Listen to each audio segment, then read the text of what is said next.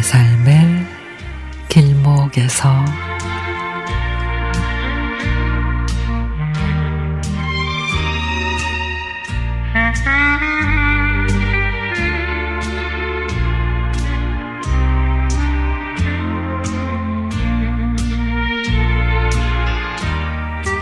이른 새벽에 울리는 깨똑 소리. 언니, 정말 미안한데 내가 너무 아파서 오늘 일을 못 나갈 것 같아.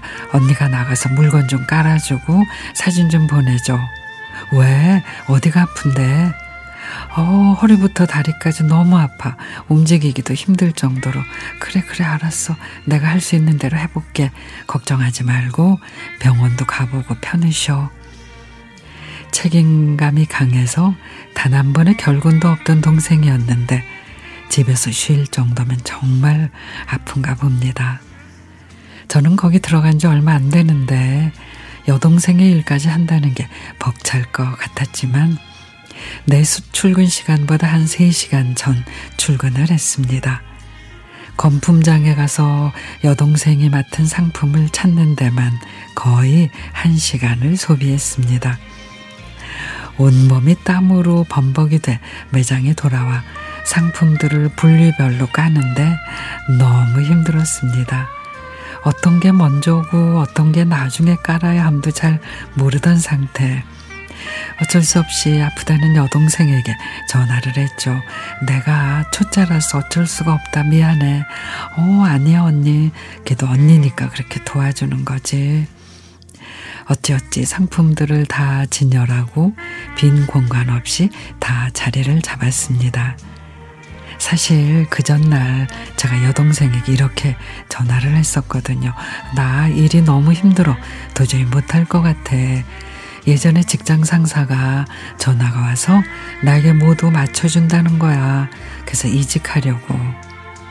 그랬더니 동생이 언니 그럼 나는 어떻게 해? 언니가 와서 그나마 매출도 올라고 가고 있는데 아니 그러니까 출근하는 데만 한 시간 넘게 걸리잖아. 이제껏 네가 도와달라 그래서 버텼는데 아유 몸도 힘들고 더 이상은 안 될 것 같아.